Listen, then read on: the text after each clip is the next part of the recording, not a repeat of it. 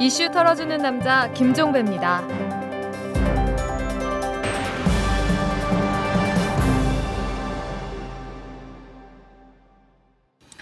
1월 21일 월요일에 보내드리는 이탈남입니다.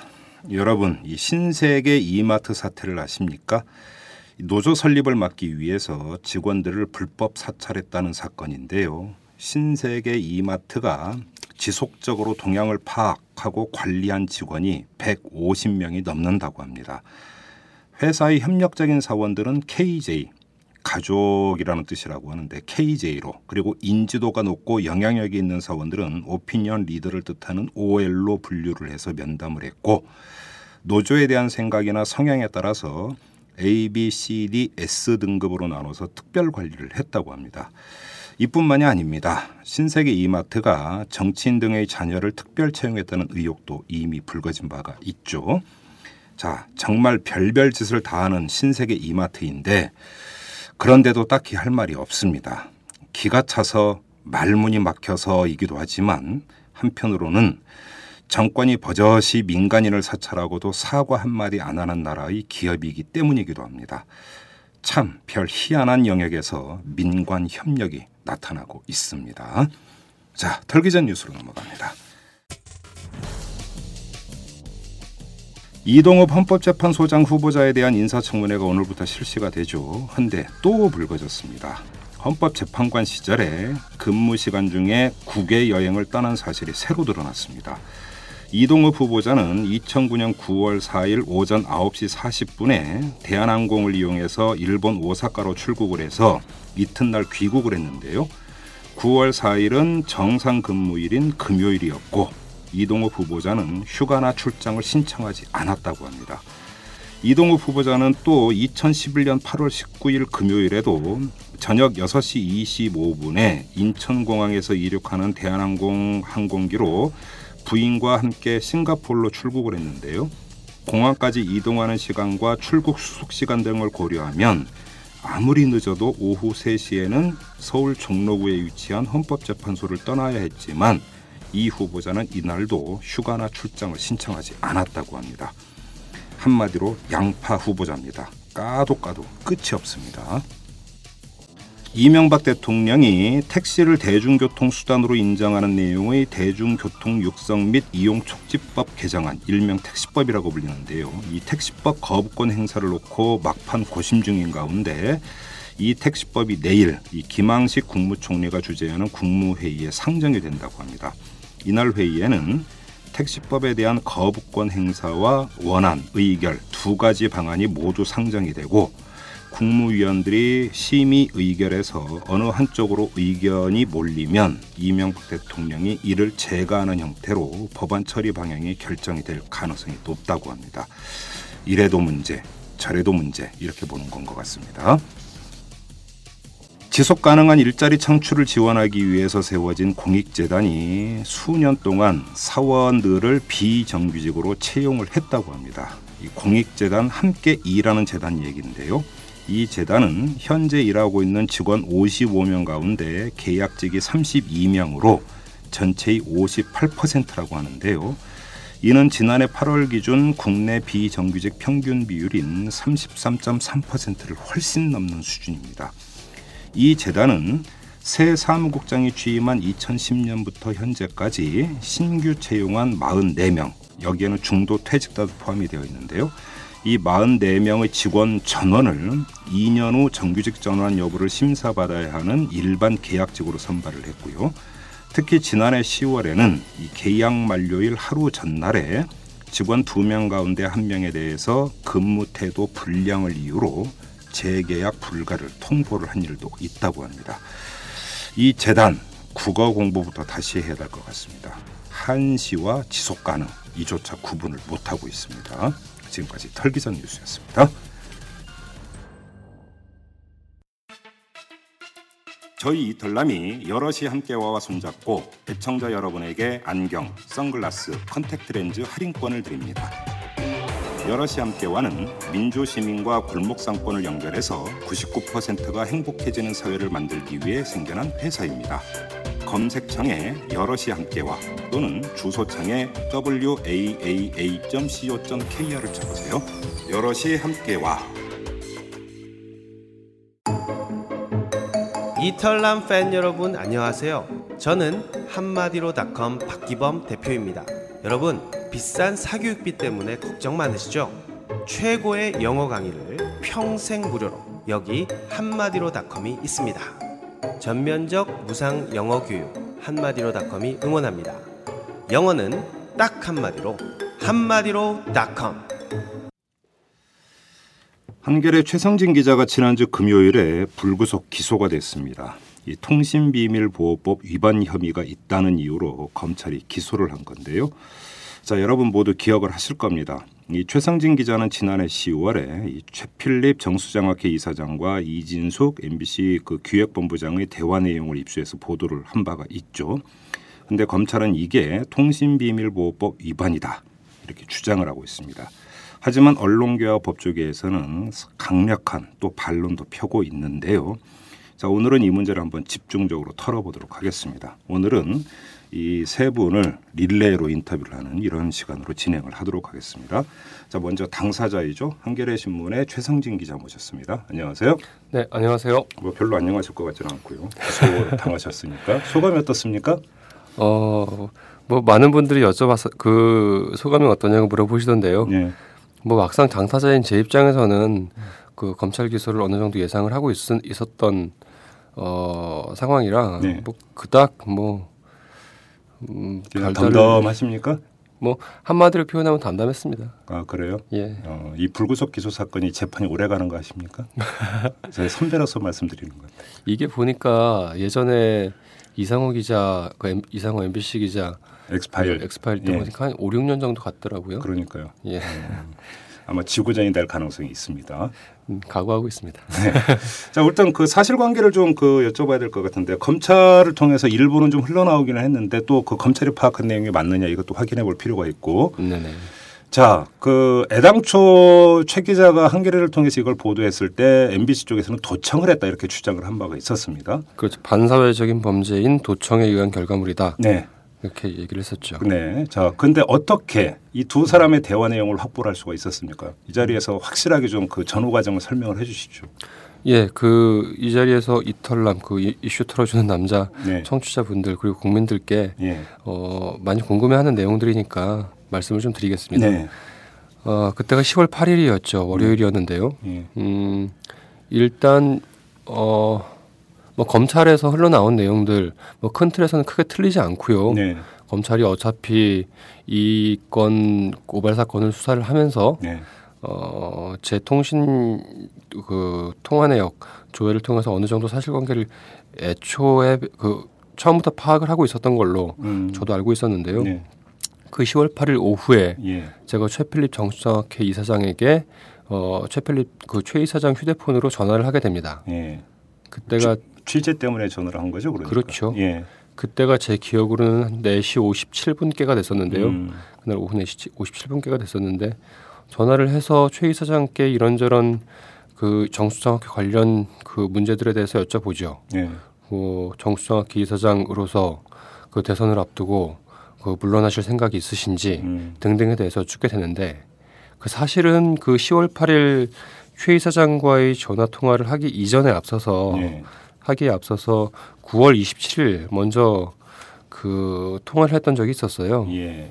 그때 최 사장께 뭐 이런저런 역시 이제 정수장학회 문제에 관련해서 이야기를 주고받았었는데 그 최 사장하고는 사실 2012년 초부터 그 2012년 1월부터 계속 만나기도 했고 예. 전화로도 인터뷰를 했고 그 전에도 몇 번 최 기자가 정수장학회 관련 기사를 쓴 적도 있잖아요. 맞습니다. 예, 예. 그 한겨레 신문 토요판 2월 그 4일치인데요. 제가 지금 갑자기 날짜가 정확히 떠오르지 네네. 않는데 아마 2월 4일치가 맞을 겁니다. 음. 그때 토요판 그 내고 두 번째 토요판이었는데 거기에서 최필립 이사장은 이미 표지 인물, 커버 스토리 인물로 음. 그 인터뷰를 저희가 크게 했었습니다. 그러니까 이제 그 취재 과정에서 이제 그 안면이 있었고 그래서 네, 10월 그렇죠. 8일에 이제 전화를 하게 된 거고. 그렇죠. 네, 그런데요. 근데 9월 27일 아까 통화를 왜 말씀을 드렸냐면 그때가 좀 중요한 그 대화 내용이 좀 나왔었는데 네.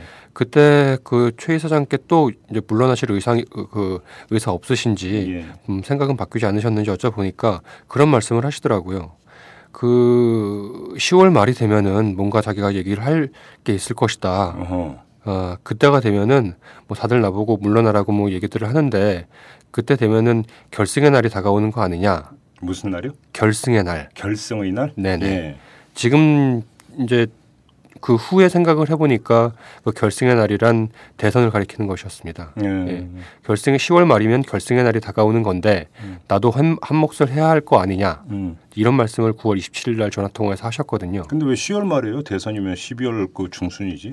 그러니까 10월 말에 뭔가 모종의 발표가 있다는 뜻으로 저는 받아들였습니다. 예, 이제 그게 예를 들어서 이제 그 이야기했던 뭐, 엠- 뭐 지분 매각이라든지 이런 걸 그 이야기하는 것이라고 이제 그때 이제 맥락으로 보면 그렇게 이해를 해야 되겠군요. 그렇죠. 예. 그 저희 한겨레에서 10월 15일치 예. 어, 신문을 통해서 대화록 전문을 공개를 했었는데 그 대화록 전문을 공개한 거에 따르면 10월 19일 정수장학회는 문화방송이 기획한 기자회견을 통해서 네. 정수장학회 지분 매각 사실을 발표하려고 했었거든요. 음. 그러니까 처, 그 최펠립 이사장이 9월 27일 통화에서 말한 어, 10월 말쯤 되면 결승의 날이 다가오는 건데 나도 한 몫을 해야 할 것이라고 얘기했던 거는 10월 19일을 가리키는 그 것으로 기자회견을 저는 가리키는 걸로 추정을 하고 를 있습니다. 해보면 이제 그렇다는 얘기가 그렇죠. 되는 거죠. 예. 그래서 그때 그 10월 말에 어떤 입장을 발표하실 것인지 9월 27일 통화에서 재차 여쭤봤었는데 음. 그때는 속 시원히 대답을 하지 않으셨고 네. 끊으면서 그런 말씀을 하셨어요. 추석 지나면 한번 봅시다. 음. 그 추석 연휴가 10월 초에 있었지 예. 않습니까? 예. 그래서 주- 그 10월 8일 제가 전화를 한 이유는 예. 10월 8일이 추석 연휴 끝난 바로 첫 번째 월요일이었거든요. 예. 예. 그래서 그날 어, 오후에 전화를 한 것이었는데 이제 당시의 상황을 말씀을 좀 드리면 그때도 역시 정수성학회 관련해서 이런저런 이야기를 하고 어, 주고 받았죠. 어, 한 8, 9분 정도 통화를 했던 걸로 기억이 됩니다. 음. 그 통화가 이제 뭐 저로서는 뭐 만족할 만한 음. 그 10월 말쯤 되면 나도 결승의 날이 다가오는 건데 나도 한 몫을 해야 할 것에 대한 구체적인 내용을 듣고자 원했으나 음. 찾아가겠다고 말씀을 드렸으나 다음에 봅시다라고 하고 전화는 사실상 마무리되는 수순에 접어들었었습니다. 예. 그러면서 뭐 일부 언론에서는 최필립 이사장이 이만 끊자라고 어 전화 끊자라고 하는 의사 표시를 분명히 한 것으로 네. 뭐 검찰발로 보도를 하고 있는데 음. 뭐 대- 제가 다시 들어봐도 그런 내용은 아니었고요. 네. 네네 네 네 하면서 서로 이제 그 어쨌든 통화는 그 마무리하는 수순이었죠. 예. 근데 그 전화 끊자라고 하는 의사 표현을 분명히 하는 대신 그 시점에서 바로 이진숙 그 문화방송 기획홍보본부장의 목소리가 들립니다. 음. 또렷하게 들립니다. 그래요. 예. 그러니까 지금 보면은 최 기자하고 최필립 이사장이 통화를 하던 그 시점에 이진숙 본부장도 그 자리에 있었다고 봐야 되는 거네요. 그렇게 그러니까. 보입니다. 예. 그 정수장학회 이사장실에서 그 정수장학회 지분 매각 논의에 그 논의를 위한 회동이 있었는데요. 네. 그 저랑 최필립 이사장이 휴대폰을 이용해서 전화 통화를 하고 있는 그 시점에 네. 그 문화방송 쪽 이진숙 기획홍보본부장 음. 그리고 이, 그 이상옥 전략기획부장은 그 자리에 계속 대기를 하고 있었던 것으로 네, 저는 네. 추정을 하고 있습니다. 예, 예, 그렇게 보이고요. 예. 그 최필립 이사장이 네네네네 하면서 곧바로 뭐 거의 숨 돌릴 틈도 없이 이진숙 본부장 목소리가 들리고요. 음. 그 이진숙 본부장과 최필립 이사장 이 바로 지분 매각 논의 그러니까 MBC 지분 매각 논의를 시작하거든요. 어. 그러니까 수학의 너머로 들려오는 얘기가 그런 거에 따르는 거죠. 그렇죠. 예. 뭐 다로 뭐, 뭐 개인적인 이야기라든지 서로 뭐 안부를 주고받는다든지 음. 뭐 그렇다 그랬다고 했다면 음. 뭐제 관심도는 좀 떨어질 수 있었겠죠. 예. 하지만 이진숙 본부장 목소리가 들리면서 음. 곧바로 거의 곧바로 이상옥 전략기획부장이 어, 문화방송 지분 매각 그, 그 정수장학회가 갖고 있는 문화방송 지분 매각 예. 그러니까 그건 곧 문화방송 상장 계획과 맞물린 것이었죠. 예. 상장 계획과 문화방송 민영화 계획으로 이어지는 것이었는데 음. 그 내용에 대한 논의가 바로 어, 논의라기보다는 이상옥 전략기획부장의 브리핑이 시작됐었거든요. 네, 네, 네. 당연히 듣게 됐습니다. 음. 그래서 녹음을 하신 건가요? 녹음을 했죠. 그럼 아니 잠깐 여기서 분명히 해야 될 게 녹음을 네. 최필립 이사장한테 전화를 걸면서 녹음을 했습니까? 아니면 최필립 이사장과의 통화가 거의 끝나갈 즈음에 이진숙 본부장의 목소리가 들리는 순간부터 녹음을 한 겁니까? 그 검찰이 그 녹음 여부에 대해서 굉장히 중요하게 생각을 하는 것 같은데요. 네. 뭐 녹음했습니다. 네. 어, 아까도 말씀드렸던 것처럼 녹음했고요. 예. 다만 그 녹음은 그 최필립 이사장은 어느 정도 짐작하고 계실 텐데요. 음. 저랑 최필립 이사장이 여러 차례 만나면서 네. 그리고 여러 차례 전화 통화를 하면서 예. 저는 늘 녹음을 했습니다. 어. 그러니까 최필립 이사장은- 대면 취재를 할 때도 녹음을 했고 물론이죠. 전화 취재를 할 때도 녹음을 했고 물론이죠. 그러면 그 최필립 이사장한테 그 전화를 걸어서 취재를 하는 순간부터 녹음을 시작을 하신 겁니까? 그렇죠. 그러면 이게 그러니까 이진숙 본부장의 이야기가 나오는 순간부터 녹음한 게 아니라 그 이전부터 녹음이 이루어지고 있었다는 얘기가 된 거죠. 이준석 본부장 목소리가 들리고 정수장학회 지분 매각에 대한 논의가 시작됐을 때 네. 녹음을 하고 말고 할 경황이 없었습니다. 음. 저는 당시 그 내용 자체가 굉장히 충격적인 내용이었고 네.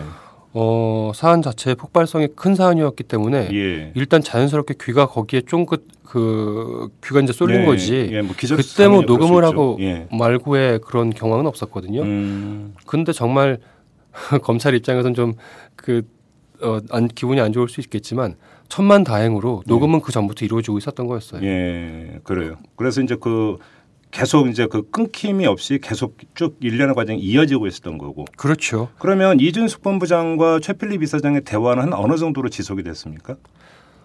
어, 그거는 녹음 파일이 있으니까 재판 과정에서 필요하다면 공개를 해야 될 것이고 음. 네. 뭐 녹음 파일의 기록이 분명히 남아 있는데요. 네. 제 기억으로는 어, 한 50분 안팎이 됐던 것으로 기억을 하고 있습니다. 그래요. 예. 이제 그래서 이제 그 내용을 녹취를 해가지고 이제 한겨레 이미 보도된 대로 음, 그렇게 이제 보도를 하신 거고요. 그렇죠. 그 이제 그 내용의 핵심은 정수장학회가 소유하고 있는 MBC 지분과 부산일보 지분을 전부 매각하는 것. 그래서 장학금을 준다는 것. 그렇죠. 그리고 이것을 발표하는 기자회견을 10월 19일에 연다는 것. 네. 이것 아니겠습니까? 맞습니다. 어, 이제 그 취재 과정은 이렇게 되는 거고. 그러니까 아주 의도적이고 계획적인 녹음이 아니었다라는 얘기잖아요. 간단히 정리하면. 그렇죠. 음. 최필립 이사장하고 첫 만남부터 저는 네. 녹음기를 꺼내놓고 예. 최필립 이사장님께 양해를 구합니다. 음. 제가 메모가 수기가 좀 늦어서 네. 어, 메모가 좀 한- 메모하는 속도가 좀 늦어서 예. 녹음을 할 텐데 음. 녹음하는 내용은 제가 취재 및 보도 목적으로 쓰는 것 이외에 다른 용도로는 쓰지 않겠습니다. 네. 최필립 이사장께서 그뭐 좋도록 하십시오. 음. 다만 너무 지나치게 어, 센 표현이나 이런 건 걸러 주십시오. 네. 하는 표현이 그걸 전제로 그 녹음을 허락하는 장면이 있었는데요. 네. 그거는 제가 예전 미디어 오늘 기사에 음. 어, 최필립 이사장 처음 인터뷰를 한 그 경위에 대해서 음. 밝힐 기회가 있었는데요. 네. 그때 마침 또 그 내용을 써놓은 기사가 음. 한 3, 4월쯤에 있었습니다. 예. 최필립 이사장과의 그 인터뷰는 모든 어떤 인터뷰든 제가 항상 녹음을 했었고 네. 그 기록은 남아 있었고 예. 최필립 이사장과의 그 인터뷰를 기록한 녹음 파일만 저러 음. 개, 저한테 여러 개 있습니다. 그래요. 그러니까 이게 뭐 저도 기자 생활을 해봤지만 기자와 취재원 간에 이제 취재가 이루어지는 과정에서 녹음이라고 하는 것은 뭐 다반사로 이루어지는 일이니까 사실 그렇죠. 예, 뭐 그건 뭐 전혀 특별한 행동이라고 볼 수는 없는 거고요. 자, 그래서 이제 MBC가 고소를 하는 거 아닙니까? 그죠? 도청을 했다고 해서. 10월 16일 날 고소를 한 걸로 알고 있습니다. 그쵸. 고발을 한 걸로 알고 있습니다. 예, 그러면 검, 그러니까 검찰이 수사에 개시한 게 언제입니까? 최성진 기자한테 검찰 쪽에서 처음 연락 온 게 언제입니까?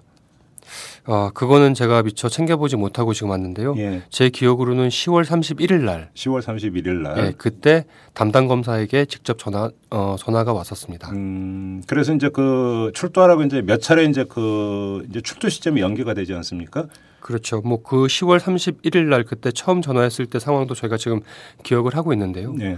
그날 오전에 10시 반쯤 전화를 해서 그날 오후에 바로 나오라고 하더라고요. 음, 그거 출석 요구서를 서면으로 보낸 것도 아니고 네. 전화로 예, 그 현직 그 취재 기자를 예. 바로 평일 날이었는데 그 당일 날 오후에 오라고 하는 조금은 이해할 수 없는 음. 그 요구를 해와서 네. 출석을 몇 차례 요구 어, 연기를 했었습니다. 그러면 이제 그 출석을 언제 하셨어요, 그러면?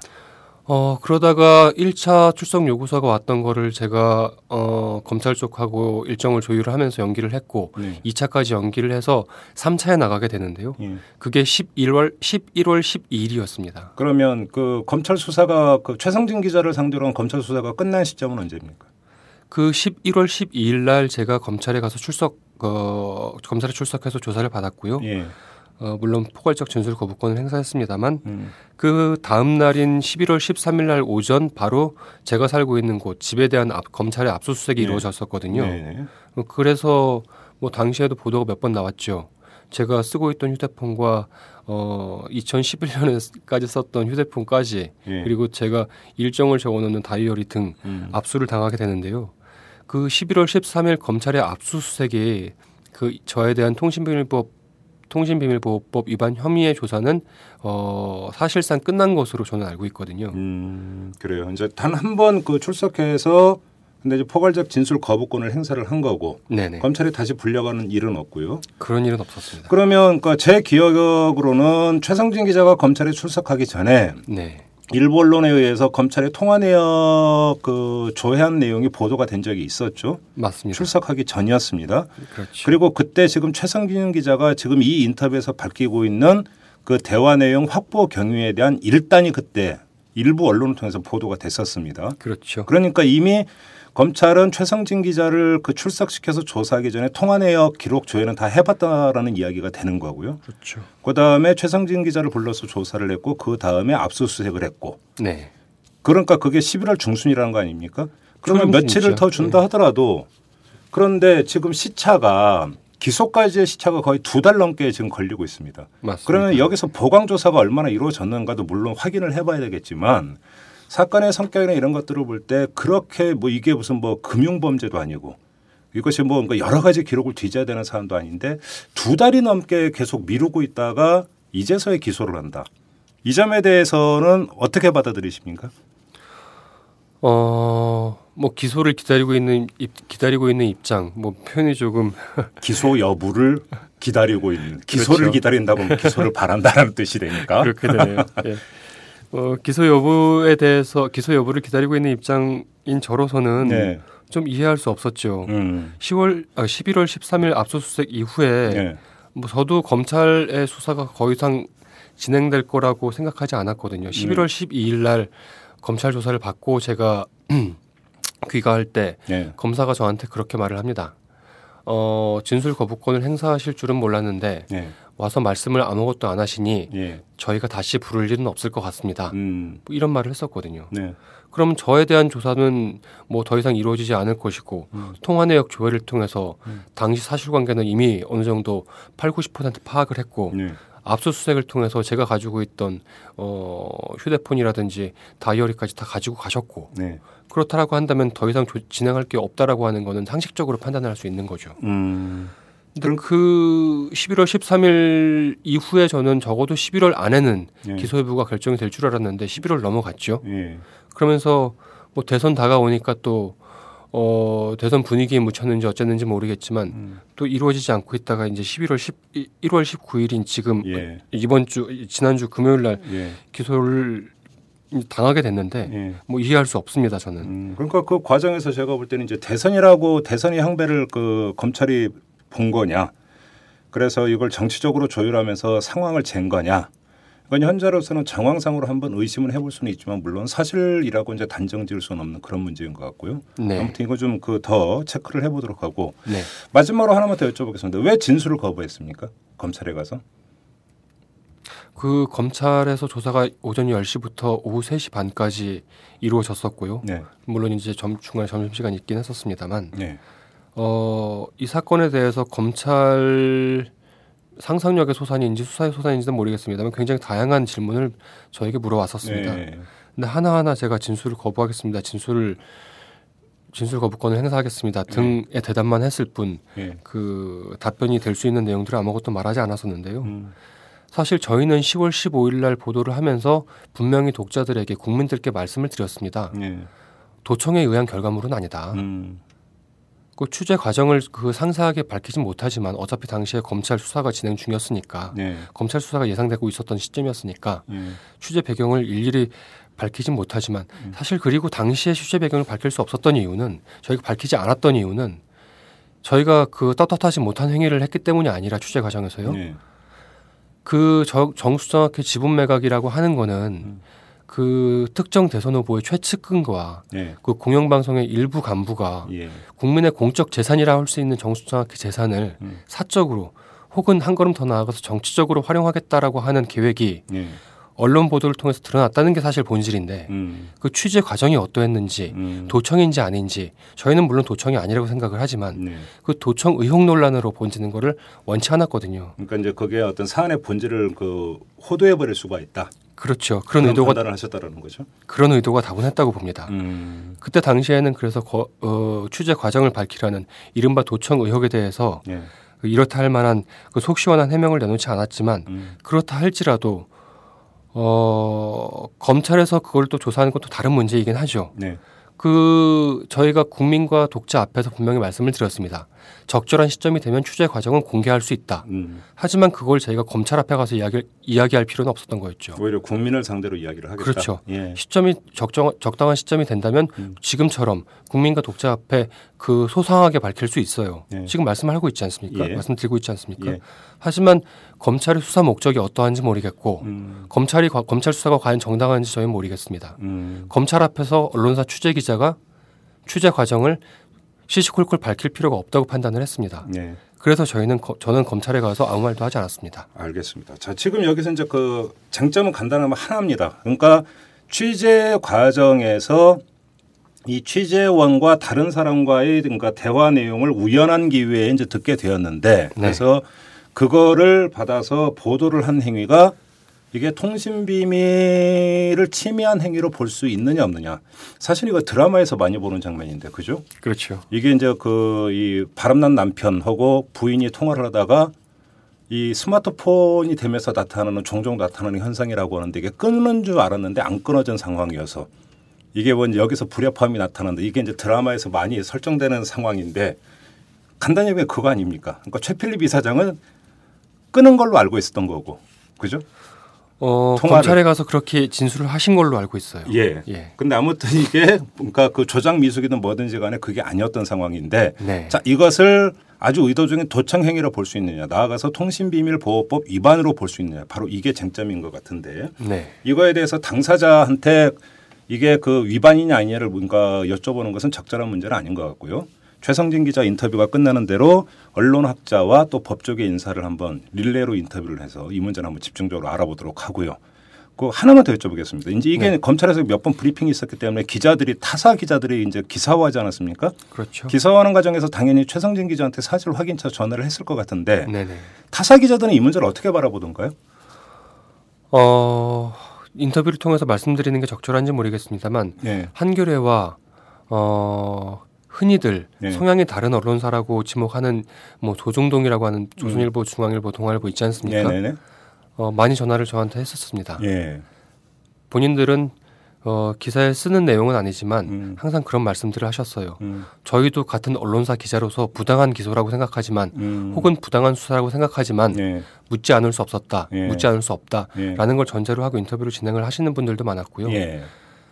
예. 그 언론사에 몸담고 있는 대다수 기자, PD, 언론인들이라고 한다면은 예. 음. 이런 경우는 당연히 있을 수 있는 음. 있을 법한 음. 상황이라고 생각을 하지 음. 이거를 통신비밀보호법이라고 하는 법을 끄집어내서 예. 통신비밀보호법 위반이라고 어, 적용을 한다는 거는 음. 굉장히 좀 우스운 일 아니냐 음. 그렇게 생각들을 마, 이야기들을 많이 하는데요. 예.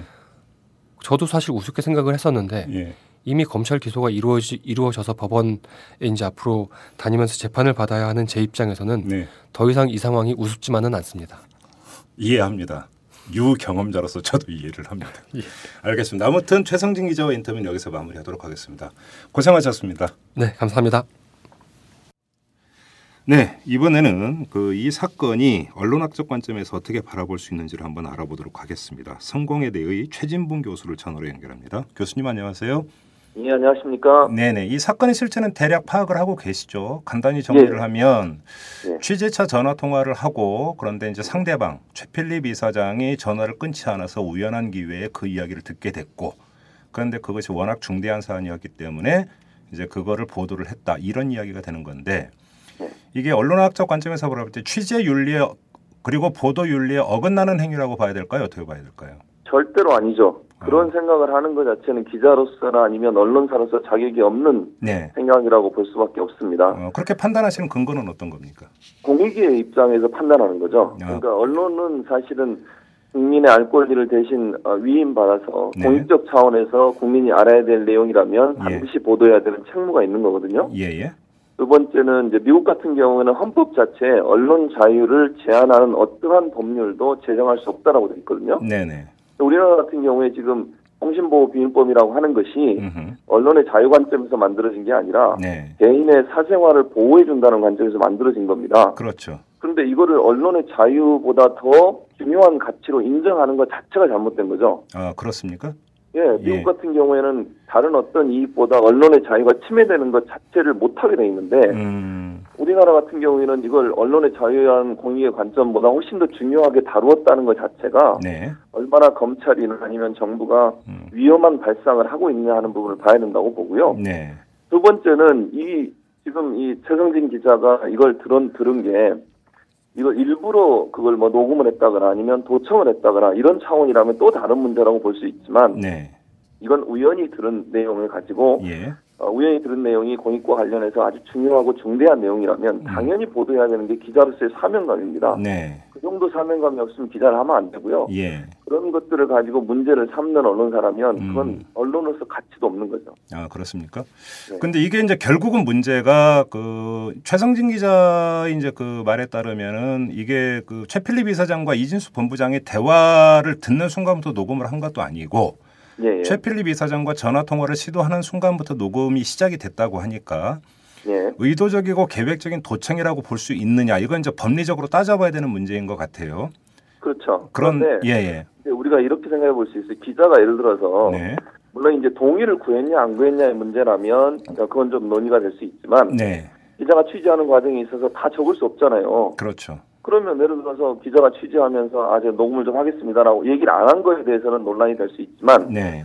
악의를 가지고 녹음을 한 게 아니라 혹시나 음. 자기가 취재하는 내용 중에 빠진 내용이 있을까봐 네. 관례적으로 그렇게 해왔던 거예요. 어, 그건 많은 기자들이 그렇게 합니다. 예 예. 그렇죠. 예. 예, 왜냐하면 그거 괜히 다 적으면서 얘기를 하면서 적을 수가 없는 거잖아요. 그렇죠, 그렇죠. 그런 상황에서 관례적으로 해온 걸 가지고 예. 그걸 의도적으로 한 것처럼 또는 음. 개인의 사생활을 왜냐하면 취재 상태에 들어갔다는 것 자체가 네. 개인의 사생활에 대한 게 아니잖아요. 그렇죠. 이거는 공적인 업무를 시작한 겁니다. 아. 언론 기자 입장에서는 개인의 사생활이 아니다. 예. 그렇죠. 예. 필립 이사장 입장에서도 음. 아 이게 공적으로 지금 내가 인터뷰를 하고 있구나, 네. 있구나라고 하는 부분이 이미 인지된 상태이기 때문에 예. 그거 자체를 가지고 사생활에 대한 녹음이다, 음. 도청이다 이렇게 판단하는 것은 맞지 않는 거죠. 음, 그래요. 이게 지금 스마트폰 시대에 나타나는 현상 가운데 하나인데 예, 이게 이제 그 통화를 끊은 줄 알았는데 사실은 통화가 계속 그 연결돼 있는 상태. 이렇게 네. 이제 착각을 하는 경우가 이제 스마트폰이 보급된 이후에 종종 나타나는 현상인데 예. 그래서 이런 질문이 성립이 될지는 모르겠습니다만 이와 유사한 비슷한 사례가 외국에서 혹시라도 있었습니까? 외국에서 이와 유- 유사한 사례는 없었고요. 그렇죠. 그게 언론사와 연관이 돼서 예. 스마트폰으로 녹음이 돼가지고 하는 사례는 없었고, 예. 다만 이제 그 외국 같은 경우에는 예. 이렇게 볼 수는 있겠죠. 예. 어, 공공의 이익을 위해서 음. 뭐 몰래 카메라를 이용한다든지, 그렇죠. 예를 들어서 예, 예, 취재하는 과정 그럴 수 있잖아요. 예, 예. 현장을 밝히기 위해서 예. 카메라를 들고 가서 어, 카메라를 찍고 있다는 걸 인지하지 않은 상태에서 상대방이 네. 취재하기 위해서 그게 어, 녹음이 되고 아니면 그게 녹화가 되고 그걸 네. 가지고 보도를 했다. 예. 그걸 가지고 치, 어, 처벌한 경우가 없다는 거죠. 아, 우리 방송에서 종종 그런 장면 나오던데. 그렇죠. 예. 그럼 만약에 이런 논리로 따지면 예. 그것도 다 처벌을 해야 되는 겁니다. 어. 근데 그게 왜 처벌을 안 하냐면 사생활이라는 관점에 그 그걸 사생활의 침해라고 하는 예. 법리를 보호해 주는 것보다 음. 공익이 더 중대하고 네. 또 국민이 알아야 될 권리가 더 중대하기 때문에 그거를 넘어서는 거잖아요. 네. 그럼 이번 사건도 결국은 최 기자가 개인의 어떤 어, 어, 이유를, 이유를 위해서 또는 음. 아니면 그 최필립 이사장이나 이진숙 어, 본부장의 어떤 개인의 사생활 침해라고 하는 관점보다도 음. 두 사람의 대화내용이 국가에 미치는 영향이나 공익, 공익에 미치는 영향이 훨씬 크기 때문에 네. 충분히 그거는 보도할 수 있는 내용이라는 거죠. 음, 그러니까 최필립 이사장과 이준수 본부장의 대화 내용 자체가 사생활의 영역에 포함되지 않는다 이런 말씀이신가요? 아니죠. 왜냐하면 예. 공영방송의 주식을 파, 어, 판매할 거냐 말 거냐 하는 부분이잖아요. 네네네. 두 번째는 정수장학회라고 하는 것이 그 당시에 박근혜 후보의 중요한 예. 하나의 그 검증의 어, 부분이었어요.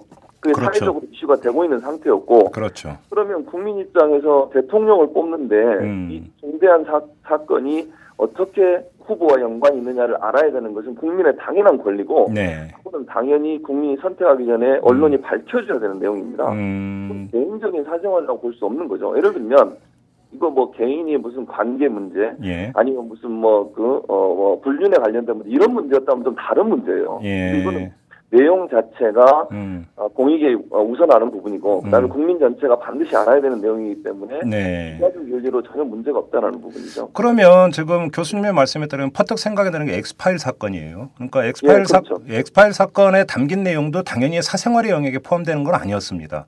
그렇죠. 예, 뭐 네. 떡- 떡값 검사 얘기니 뭐니 이런 거가 어떻게 해서 사생활의 영역에 해당이 되겠습니까? 그럼에도 불구하고 네. 당시에 나왔던 이제 강력한 주장 가운데 하나가 독수독과 이론이 아니었습니까? 예. 그러니까 부당하고 이 불법적인 방법으로 취득한 그러니까 그 증거는 증거로서 인정되지 아니한다. 뭐 이런 부분이 있었어요. 예. 그러면 이 사건에 준해서 바라볼 여지는 없습니까? 이 사건에 준해서 바라봐야 될 게 첫 번째는 저는 엑스파일 사건도 예. 처벌해서 안 된다고 생각하고요. 네. 그건 이제 논외로 하더라도 네. 이 사건과 그 사건의 가장 큰 차이는 뭐냐면 예. 고의적으로 녹음을 했느냐의 부분이에요. 그렇죠. 바로 그거죠. 예, 예. 길을 가다가 예. 누군가 대화를 했는데 그 기자 기자한테 모르고 대화를 했다고 칩시다. 예. 지하철에서든 우리 뭐 지하철 가면 뭐 다 떠들고 얘기하잖아요. 예를 들면 그렇죠. 예. 또는 뭐 길을 가다가 옆에서 그냥 대화하는 내용, 옆자리에 앉아서 어, 식사하다가 들은 내용 이런 음. 내용이 있다고 치면 예. 그게 정말 개인의 사생활 사생활이 아니라 음. 국가의 어떤 공익이라든지 국민의 알 권리와 연관된 부분이라면 당연히 그거는 보도하는 게 기자로서의 사명이라고 보고요. 네. 엑스파일 사건 같은 경우에는 일정 부분 고의적으로 녹음을 한 부분이 있어요. 예. 그게 이번 사건과 아주 다른 점이라는 거죠. 그러니까 아. 최성진 기자 사건 같은 경우에는 고의적인 녹음이 아니었고 예. 우연히 듣게 된 내용이었어요. 아. 그래서 그 내용이 엑스파일 사건과는 다르게 다뤄야 돼, 다뤄져야 되는 부분이고 음. 근본적으로 엑스파일 사건도 그렇게 처리하면 안 돼요. 네. 그게 법 취지 자체가 예. 개인의 사생활 보호고 약자를 보호하기 위해서 만들어 놓은 법입니다. 예. 예를 들면 기업에서 사장이나 아니면 어 높이 높은 위치에 있는 사람이 노조를 억압하기 위해서 음. 또는 사원들의 어떤 행동을 관리하기 위해서 네. 하는 것들에 대해서 막기 위해서 좋은 취지로 만들어진 법인데 네. 정부가 권력을 갖고 있는 집단이 그 법을 가지고 자기들에게 반대하는 어떤 어, 집단이나 아니면 어떤 단체에 대해서 네. 또는 언론에 대해서 탄압의 방법으로 쓰려고 하는 것은 음. 법을 만들어 놓은 원래 취지 자체를 벗어나는 겁니다. 그러면 교수님은 이번 사건은 언론 탄압으로 규정을 하십니까? 본질을? 당연하죠. 이건 음. 언론 탄압이라고 볼 수밖에 없습니다. 아니 예.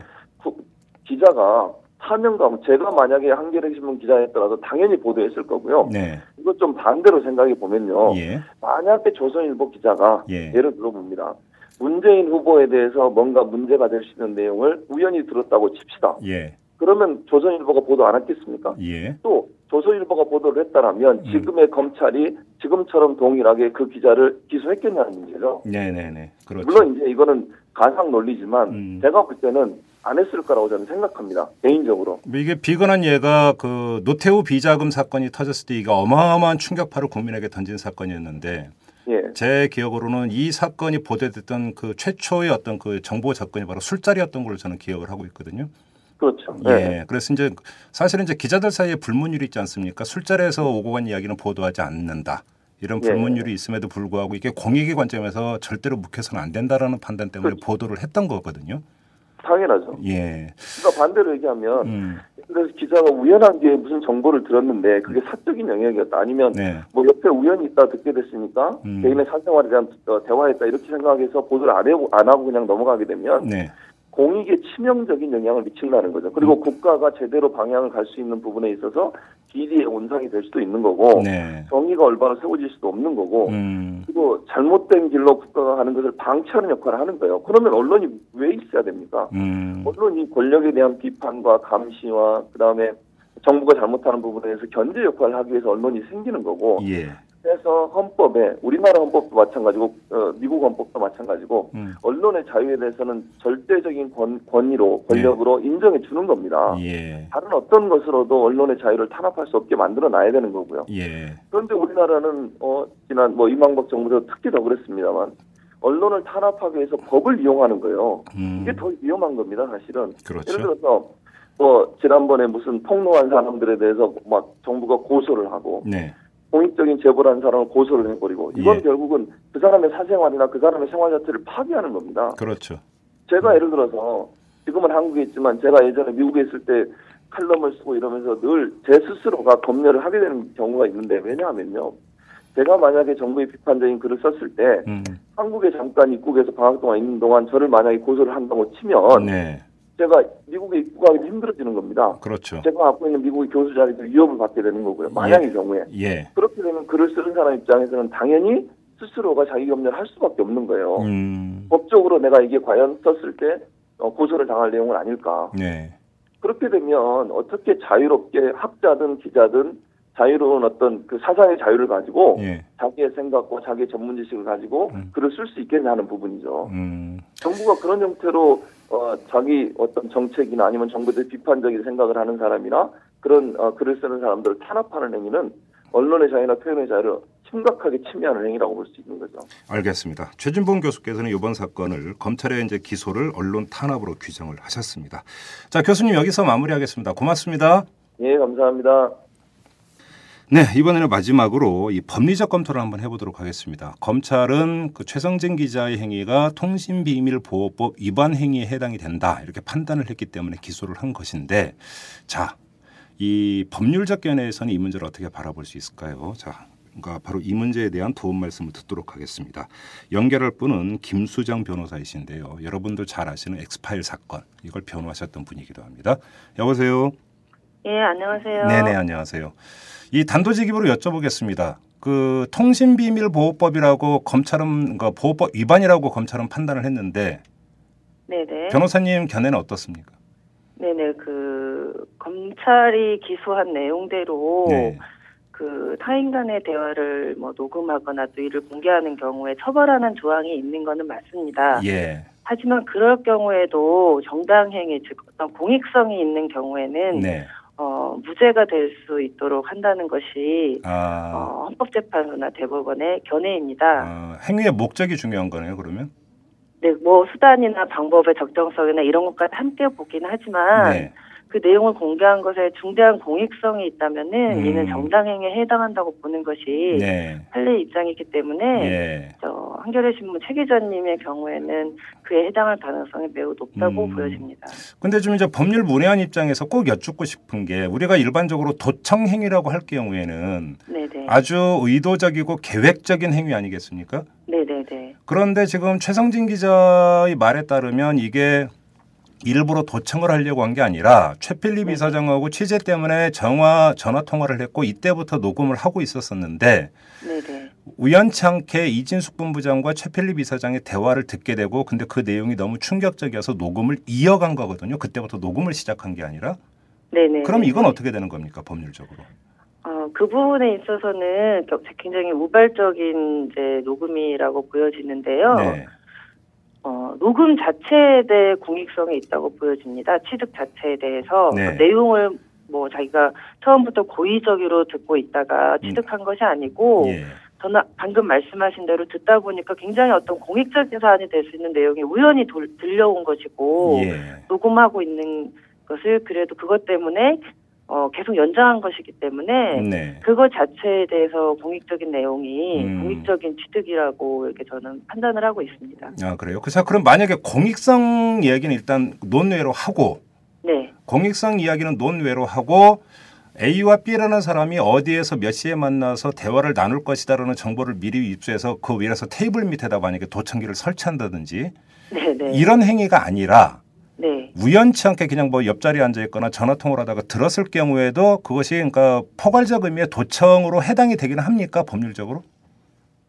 음, 해당한다고 할 수도 있겠지만 네. 이게 그냥 듣고 뭐 들었을 경우라면은 음. 문제가 되지 않겠지만 이제 이 기자 최 기자님 같은 경우는 듣고 이 내용이 워낙 공익성이 있는 내용이 기 때문에 공개를 하셨지 않습니까? 네네. 그래서 그 전 단계 행위까지 지금 문제가 되는 경우라고 봐야 되는데요. 네. 이거는 어떤 고의성이 있다기보다는 음. 고의성이 있어야만이 도청에 해당이 될 텐데 아 그런가요? 의학경 그렇죠. 어. 헌- 헌법상 형법에 있어서는 예. 고의성이 없으면 처벌을 할 수가 없어요. 아 그런가요? 예. 네네네. 예, 예. 이거는 어떤 어떤 면에 과실이라고 말하기는 좀 그렇지만 음, 우연히 대화를 하고 녹음을 하는 중에 취득한 그 통신 내용이기 때문에 네. 도청이라고 보기에는 좀 애매한 부분이 있어요. 음, 그래서 검찰도 기소를 할때 음, 어, 불구속 기소를 하면서 네. 이게 의도적으로 노골적으로 도청을 한 것이었다면 아마 구속이 됐었을 겁니다. 예. 검찰조차도 그 부분이 애매했기 때문에 음, 불구속 기소를 한다 이렇게 발표한 것으로 알고 있습니다. 그래요. 근데 우리가 이제 지금 모든 논의가 최성진 기자의 행위에 초점을 맞추고 있는데 저는 갑자기 이런 생각이 퍼뜩 드는데요. 네, 최필립 이사장이 결국은 실수를 하신 거 아닙니까? 통화가 끊어진 줄 알고 대화를 했던 거 아니에요? 네네. 근데 이제 결국은 원인 제공은 최필립 이사장한테 있다 이렇게도 볼 수 있는 것 같은데 네네. 이렇게 되면 최필립 이사장의 과실이나 이런 여지가 다툼이 될 소지는 없습니까? 아, 그, 다, 그분의 과실 자체가 다툼이 된다기보다는 예. 역시 이제 그 대화를 취득한 것 자체에 있어서는 음, 최 기자님의 행위 자체가 문제가 되는 거기 때문에 네. 어떤 경위를 통해서 그 대화를 취득했느냐, 어떤 과정을 통해서 취득했느냐가 문제이거든요. 네. 그래서 최 필립 아니 저기 최 기자님께서 녹음을 하시게 된 경위가 자기의 대화를 녹음을 하는 과정에서 이게 계속돼 버린 거잖아요. 그렇죠. 연속이 됐던 거죠. 예. 그렇죠. 연속이 돼 버렸기 때, 었기 때문에 예. 이것을 두고 과연 도청을 통해서 취득한 음. 것이라고 볼 수 있는지는 음. 저는 상당히 어렵 법리 적용에 있어서 아마 어, 검찰도 굉장히 곤혹스러울 거라고 생각을 하고 있습니다. 아 그래요. 예. 자, 그다음에 이거는 사실은 검찰한테 물어봐야 될 내용이긴 하지만 검찰이 답변을 해주지 해줄 가능성 은 거의 없어 보이고 최 기자 이야기에 따르면 그 검찰의 조사는 사실상 11월 중순 아무리 늦게 잡아도 하순이면 거의 다 끝났을 것 같다라고 하는 게 최 기자의 추정인데 네. 두 달을 묵혔거든요. 기소까지 가는데 이런 경우가 다반사로 나타나는 현상입니까? 아, 최 기자님 사건요? 예. 음, 아니면 제가 이렇게 질문을 드리는 의도를 분명히 말씀을 드리면 이것이 혹시 대선의 향배를 가늠하다가 네. 대선 결과에 따라서 이게 그 기소가 결정이 됐을 가능성, 그 정황은 없는가 이 점을 여쭙기 위해서 지금 드리는 아, 질문입니다. 글쎄요, 뭐 그 부분에 있어서는 그럴 수도 있겠지만 네. 일반적으로 이렇게 기소가 늦게 되는 경우가 네.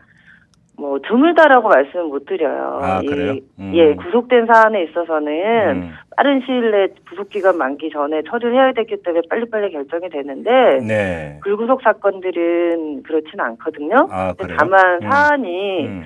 음, 그쪽 저기 고소한 사람들의 입장에서 봤을 때 상당히 중한 사안이었고 굉장히 독촉을 했 원래는 독촉을 했어야 되는 사건으로 보여지거든요. 네. 그 구- 고소인들 입장에서는 예. 불평이 좀 나왔을 것 같은데 예. 그런 측면에서는 좀 기소가 늦게 된 측면도 있다고 생각을 음, 합니다. 그러니까 이제 이 질문을 드리는 또 하나의 취지는 그 뭐 사후 보강 조사가 필요하다면 당연히 시간은 걸리게 되는데 네네. 검찰의 발표나 이런 것들을 종합을 해볼 때 그 사후에 보강 조사 그렇게 많이 이루어진 것 같지도 않기 때문에 여쭤보는 거였거든요. 네 네 네 무슨 말씀이신지 알겠는데 예. 뭐 이례적이라고 보기는 어렵고 또 고소인 음. 입장에서 제가 고소인이라면 왜 이렇게 빨리 결정 안 나오냐 음. 많이 독촉도 했어야 되는 사건이라고 보여집니다. 그런데 네, 네. 시간이 지체됐다는 부분에 있어서는 충분히 뭐 그런 의심을 할 만할 할 네. 수도 있다 있습니다. 그런데 그렇다고 해서 이렇게 기소가 늦게 되는 것 자체가 음, 어, 뭐 이례적인 건 아니고요. 음, 좀 이건 좀 네. 뜬금없는 질문인데요. 네. 이게 이제 좀 전에 최진봉 교수하고 인터뷰하면서도 물어봤는데 이제 이런 유, 유사한 사례가 해외에 있느냐 했더니 없다고 하셨거든요. 근데 이게 드라마에서 이제 종종 보는 장면이거든요. 스마트폰 시대에 나타나는 현상. 아, 예, 예. 예. 그러니까 이제 그 전화가 끊긴 줄 알고 다른 사람과 대화나 어떤 행위를 하는데 통화가 계속 연결된 상태에서 그것이 들통이 나버리는. 네 네 네. 그러니까 이것이 그러니까 개인 사적인 영역에서도 이렇게 돼버리면은 이게 어떻게 됩니까? 혹시 이런 게 그 재판에 간 케이스가 있습니까? 글쎄요, 뭐 저희도 아직까지 그런 경험, 제가 그런 경험은 있지만 예, 법, 법원 법정까지 온 경우는 없는데 예, 예를 들어서 사적인 내용을 우연히 취득하게 돼서 예, 전혀 뭐 어, 정말 사적인 영역의 하나 내용을 만약에 퍼뜨렸다면은 음, 그거 자체는 뭐 도청 음, 부분은 좀 두 번째 치더라도 네. 공개하는 것 자체도 사실은 문제가 되거든요. 음. 법조문의 공개 자체도 처벌이 될 수 있기 때문에 근데 이제 그건 순순히 프라이버시 영역에 해당이 될 그렇죠. 경우죠. 예, 예, 예. 그 사적인 부분에 대한 얘기이고 그럴 경우에는 명예훼손 문제도 걸리기 때문에 음. 네, 그런 문제들이 있- 좀 다르게 봐야 될 것 같습니다. 근데 이번 건 같은 경우는 이제 공익성에 부합한다라고 하는 측면에서 완전히 다른 케이스라고 봐야 되는 거고요. 네, 취득 취득부터 공개까지 네. 예, 완전히 공익적인 관점에서 봐야지 음. 프라이버시 부분으로 개입을 하기 시작하면 음. 굉장히 언론의 자유를 굉장히 위축시키는 견해로 갈 수밖에 없거든요. 네네네. 네, 그래서 기존의 대법원 판례가 비판받는 이유가 예. 지나치게 프라이버시권을 그 확대하고 아. 언론의 자유나 알, 국민의 알 권리 부분을 축소시킨다라는 음. 그 이유 때문에 비판을 받고 있는 겁니다. 그래요. 지금 결국은 이제 정리를 하면은 그 핵심 쟁점은 두 가지네요. 공익성, 그 다음에 고의성. 그렇죠? 취득 과정의 문제 그렇죠. 이두 가지가 쟁점이 될 것 같습니다. 알겠습니다. 자, 말씀 잘 들었습니다. 고맙습니다. 네, 고맙습니다. 안녕하십니까 오마이뉴스 대표 오연호입니다. 오늘은 조금 긴 말씀을 드리겠습니다. 여러분 마음이 아프시죠? 박근혜 후보의 당선이 확정된 날 한 독자가 저에게 긴 문자를 보내왔습니다. 추운 날씨 속에서도 정말 정말 고생 많으셨습니다. 덕분에 사무실에서 집에서 버스에서 지하철에서 저를 포함한 많은 사람들이 그 열기를 그 열망을 함께 느낄 수 있었으니 고맙습니다. 오늘 하루 종일 일이 손에 안 잡혀서 멍했던 사람들 많을 것 같아요. 저도 그랬고요. 그래도 1,470만 명이 한 마음이 되는데 대선 올레가 얼마나 큰 영향을 미쳤는지요. 정말 고생 많으셨습니다. 못다한 숙면 취하시고 좀 쉬시고 건강도 챙기시고요. 앞으로의 1,800일 동안도 묵묵히 버텨주세요. 죄송합니다. 감사합니다. 네. 오마이뉴스가 만드는 이탈남과 대선 논례를 사랑해 주시고 10만인 클럽 가입으로 후원해 주신 깨어있는 시민 여러분 고개 숙여 감사드립니다. 오마이TV를 획기적으로 발전시켜 공중파와 보수 정편의 영향력을 능가하는 프로그램들을 만들어 가겠습니다. 10만인 클럽 후원으로 참여해 주십시오. 지금까지 6,300명이 함께 해 주셨습니다. 우선 만 명을 만들어 보지요. 10만인 클럽 참여는 오마이뉴스 메인면에 안내되어 있습니다. 대선 올레는 끝났지만 힐링 올레로 계속 찾아뵙겠습니다. 마음이 서로 아픈 사람들끼리 힘껏 껴안아 줍시다. 사랑합니다. 감사합니다.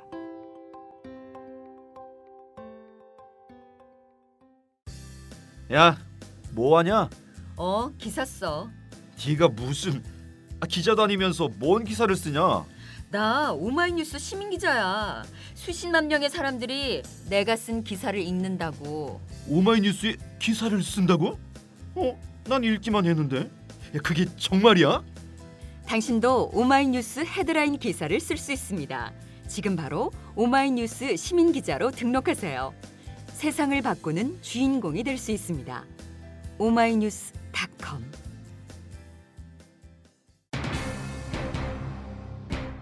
취재 보도가 공익에 부합하고 녹음에 고의성이 없다는 게 언론학자와 법조인의 공통된 견해입니다. 그런데도 검찰은 다르게 판단을 했습니다. 자, 그럼 뭘까요? 이 공익의 대변자라는 검찰이 생각하는 공익, 이게 우리들이 생각하는 공익과는 한참 다른 것 같습니다. 이만 마치도록 하겠습니다. 지금까지 이탈남 김종배였습니다.